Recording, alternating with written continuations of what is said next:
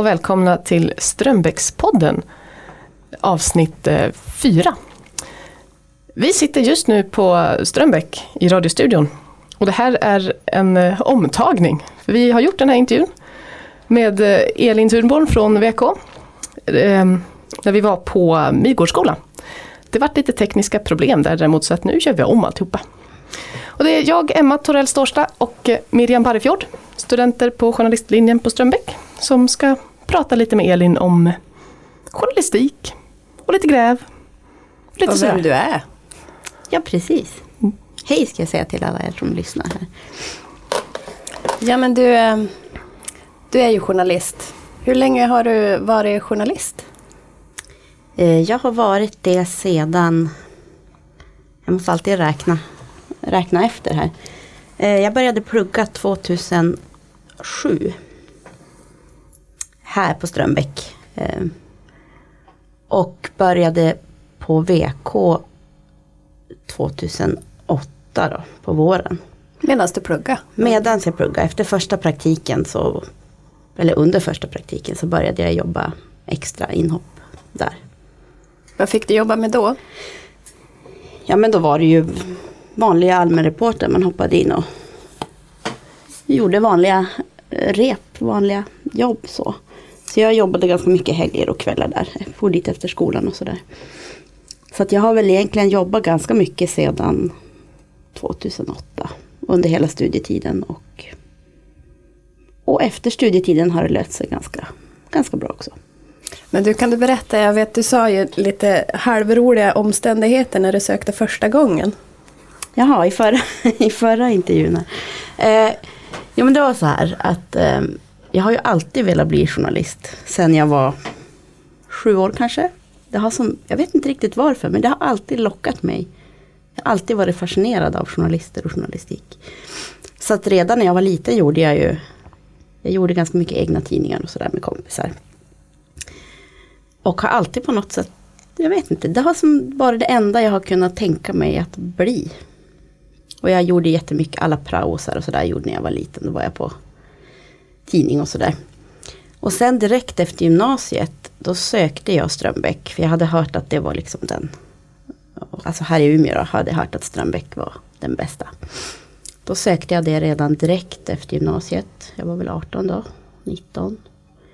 Uh, eh, och det var ju det här var ju på 90-talet. Det var ganska det var fler sökande och var högre tryck då.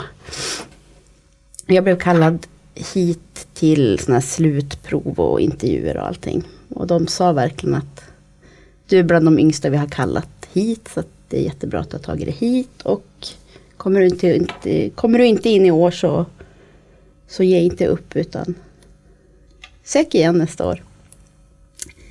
Eh, sen kom jag inte in och då blev jag ganska, då blev jag lite stött och sur. tror jag. jag tog det lite för personligt och tänkte att nej, då ska jag väl inte bli det här då. Det duger inte liksom.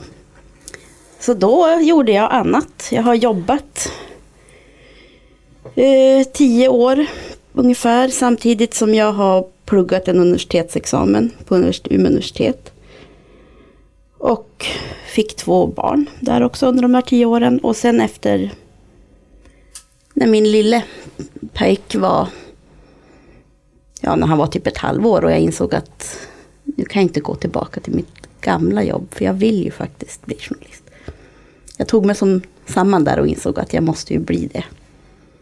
Så att när han var, min minsta son var tio månader så började jag på Strömbäck. Och då tog du det tack och lov in? Och då tog jag mig tack och lov in. Så det var ju bra.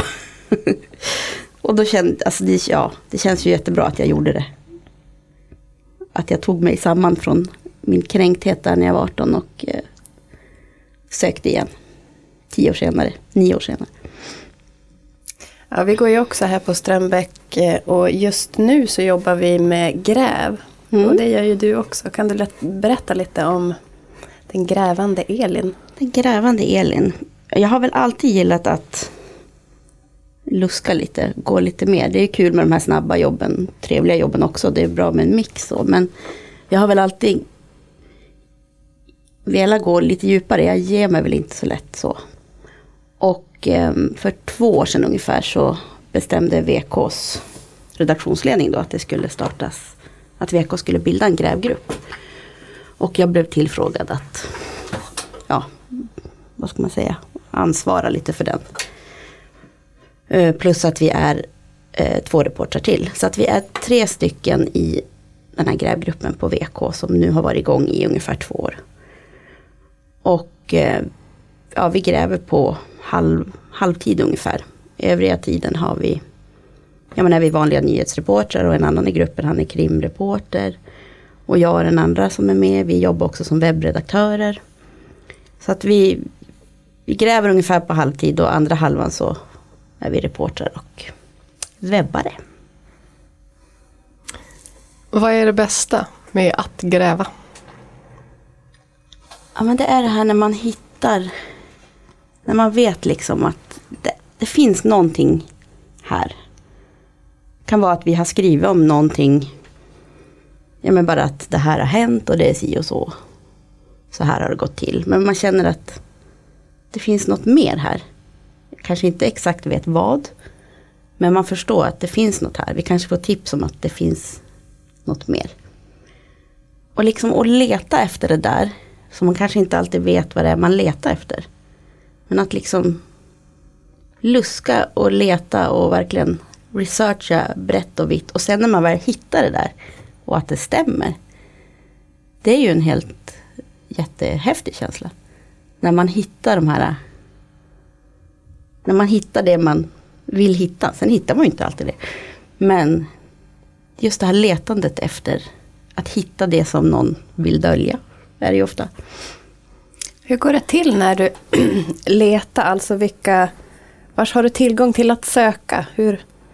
Alltså det beror ju helt på vad det är för typ av jobb och vad det är för typ av tips. Alltså det går som inte att säga att varje, eller inget gräv man gör är nästan det andra likt. För att de har ju så olika förutsättningar. Så att, eh, ja men man, det, det vanligaste man gör när man börjar det är ju att kolla det offentliga. Vad finns, vad finns liksom offentligt? Vad har det skrivits om det här tidigare?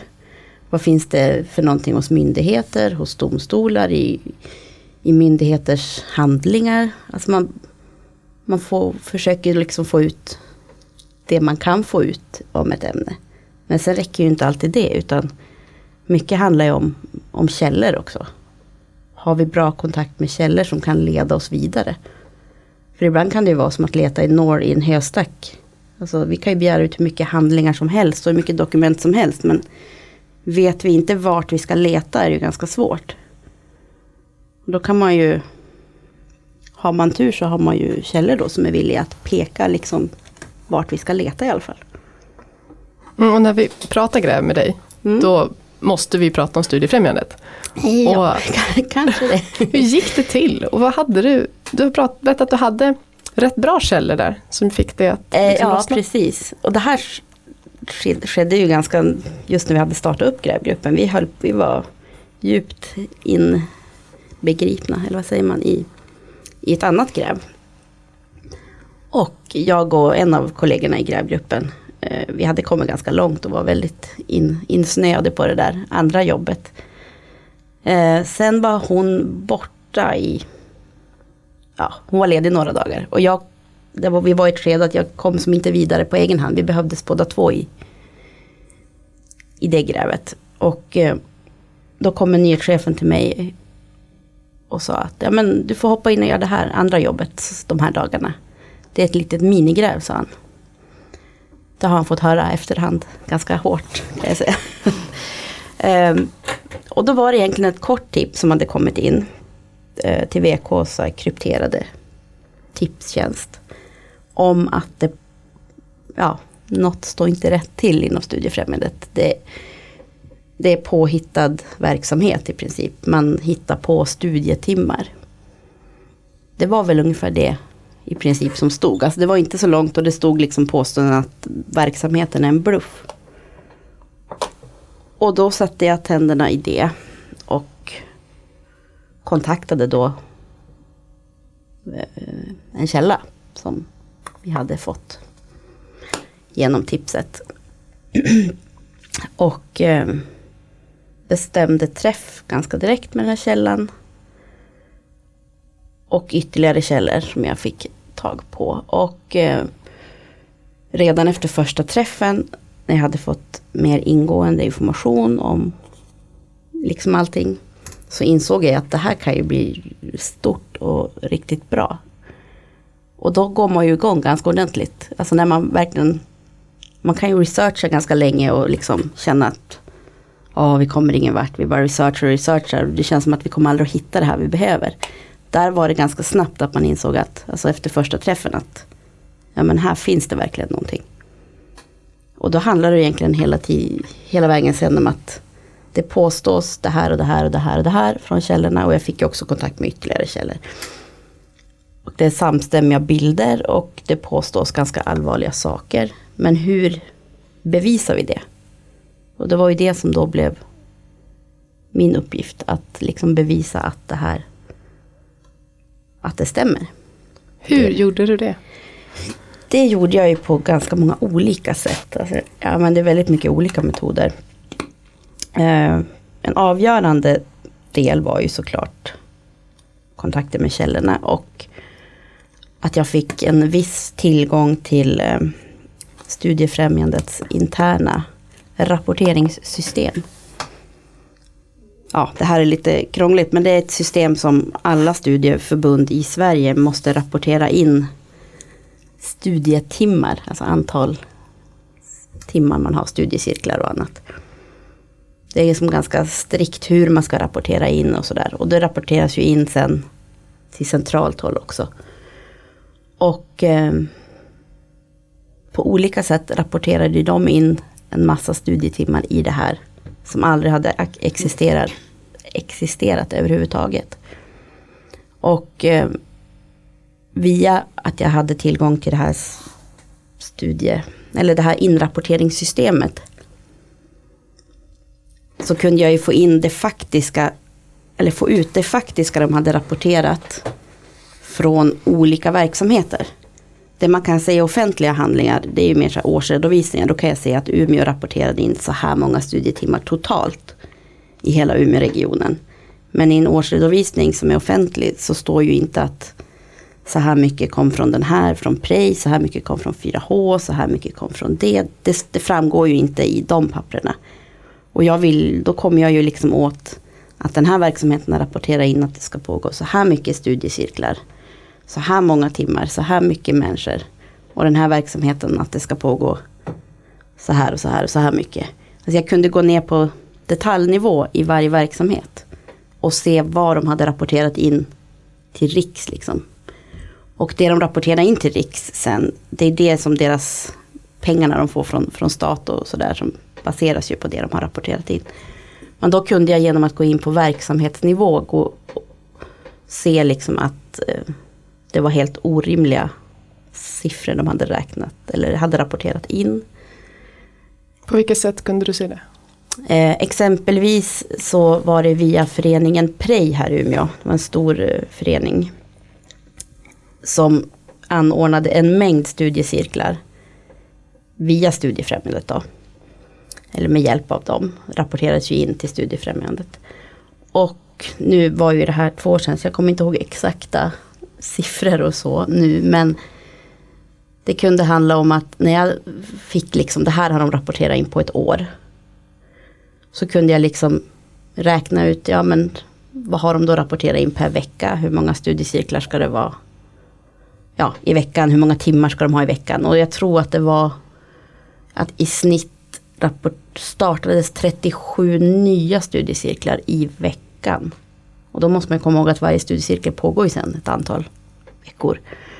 37 nya i veckan och det skulle vara ja, flera hundra studiecirklar timmar per dag eller vecka. Alltså det var helt så orimliga mängder. Som kändes som att det här sades ju, alltså man kände att det här kan ju inte stämma. I så fall ska det vara hundratals personer varje dag som går de här cirklarna hos dem. För just det, deltagarna också, alltså en timme. Är det tio personer som är med då får man tio timmar. Alltså är det så man räknar? Ja, en... Om det håller på i en timme. Ja men precis, då får man ju också per, per deltagare Ja. studiecirkeltimme. Eh, men sen gjorde jag ju, jag, såg, jag kunde ju se liksom att det här känns ju absolut inte rimligt. Men, men sen gjorde jag, var jag också tvungen att liksom vara på plats. Att är det folk här?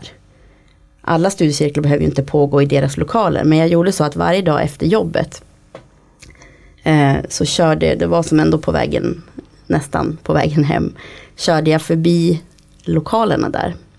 Och kollade liksom, det borde ju myllra av människor här nu. Med, med tanke på vad de har rapporterat in och det var ju ganska öde där. Så man kunde ju se genom att vara förbi många gånger att det är ju aldrig så mycket folk här. Eh, så det sa ju emot deras rapportering. Eh, sen hade, så kunde jag också se i det här inrapporteringssystemet att eh, ett ganska stort antal, jag tror det var över tusen av de här studiecirklarna skulle ha hållits på, i lokaler på Umeå universitet.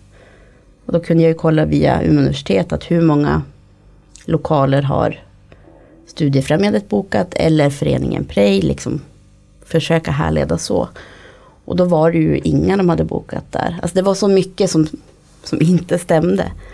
Och Prej var ju bara ett exempel. Jag kunde göra liknande på, på 4H. Gården på Röbäck, där var det ju så att nu, går, nu blir det så här krångligt för det, det är massa regler kring allt det här. Som man också fick läsa in sig ganska hårt på. Eh, men när det gäller studiecirklar och man kan också ha så här kulturarrangemang, kulturprogram som kan vara föreläsningar eller en konsert och sådär. Det ska, man får bara som statsbidrag för, för de över 12-13 år. Alltså det ska vara, man kan, alltså barnverksamhet är inte berättigat till, till ett sådant bidrag. Eh, och på 4H Röbäck så pågår det ju jättemycket verksamhet, jättemycket bra verksamhet för små barn, alltså ridlekis och så. Eh, Det mesta som pågår är ju, ja men dock för, för små barn. Så här djurlära och ja, ridlekis och sådär. Och det allra mesta är ju barn som är under 13 år. Sen har de väl en viss över också. Men enligt inrapporteringen från 4H till Studiefrämjandet skulle det pågå en mängd föreläsningar för vuxna. Nästan varje dag. Alltså det var en mängd sådana kulturarrangemang som ska liksom ha varit annonserade och det ska vara ett visst antal publik och det ska vara en mängd sådana arrangemang var inrapporterade i Studiefrämjandets system från 4H. Och det kunde vi också se att det stämmer ju inte alls. Ingenstans på 4Hs hemsida, ingenstans i deras verksamhetsberättelse eller någonstans stod det ju någonting om hundratals föreläsningar. Eh, vi var också på plats där, inte jag men jag hade andra som kunde vara på plats där under vissa tider när det skulle pågå föreläsningar men det visade sig ju att det pågick ju inga föreläsningar utan det var ju verksamhet för, för små barn. Och det ska man ju inte få statsbidrag för men det rapporterades in i systemet och man fick det ändå. Var det då liksom föreningen under Studiefrämjandet, i det här fallet då 4H, som fuskade eller Eh, gjorde Studiefrämjandet det för att... Nej, det, som, det som vi kunde visa till stor del i alla fall via både källor och sen ja, de uppgifter vi, vi fick och även som deras interna utredningar har visat i efterhand efter vi avslöjade det här. Det är ju att det var ju inte de 4H visste kanske inte ens om att det rapporterades in det här från deras verksamhet till Studiefrämjandet. Utan inrapporteringen i Studiefrämjandets rapporteringssystem, det sköttes ju, det sköttes ju av Studiefrämjandet. 4H hade inte liksom koll, som jag förstår det, på vad de rapporterade in. Och det som ja, utredningarna och, och alla källor och mycket tyder på eh, det är ju att det var verksamhetschefen på Studiefrämjandet som låg bakom det här. Att hon har satt det här i system. För att hon jagar timmar, för hon vill ha mycket timmar för då får hon mer pengar från staten. Att satt det här fusket i system. Så att som jag förstår det så ska inte någon skugga falla på 4H. De var nog de litade nog på att Studiefrämjandet skulle rapportera in korrekt från dem. Eh, men exakt det här vet ju, jag vet ju inte exakt hur, vem som ligger bakom precis allt fusk. Eh, men det det tyder på är ju som sagt eh, verksamhetschefen. Och det pågår ju också en polisutredning nu gällande grovt bedrägeri eh, mot eh, verksamhetschefen och en underchef till henne. Men polisutredningen pågår ju än gällande detta. Så att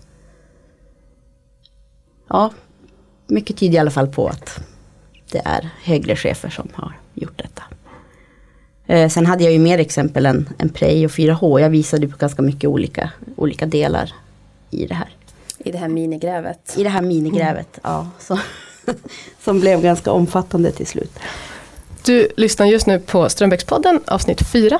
Vi sänder från Strömbäcks folkhögskola. Det är jag, Emma Torell Storsta och Miriam Barrefjord som är journaliststudenter på skolan. Vi sitter och pratar med Elin Thunborn, reporter på Västerbottens-Kuriren. Hon berättar just nu om sitt eh, minigräv som blev ett väldigt stort gräv. Ja. Och det ledde ju vidare.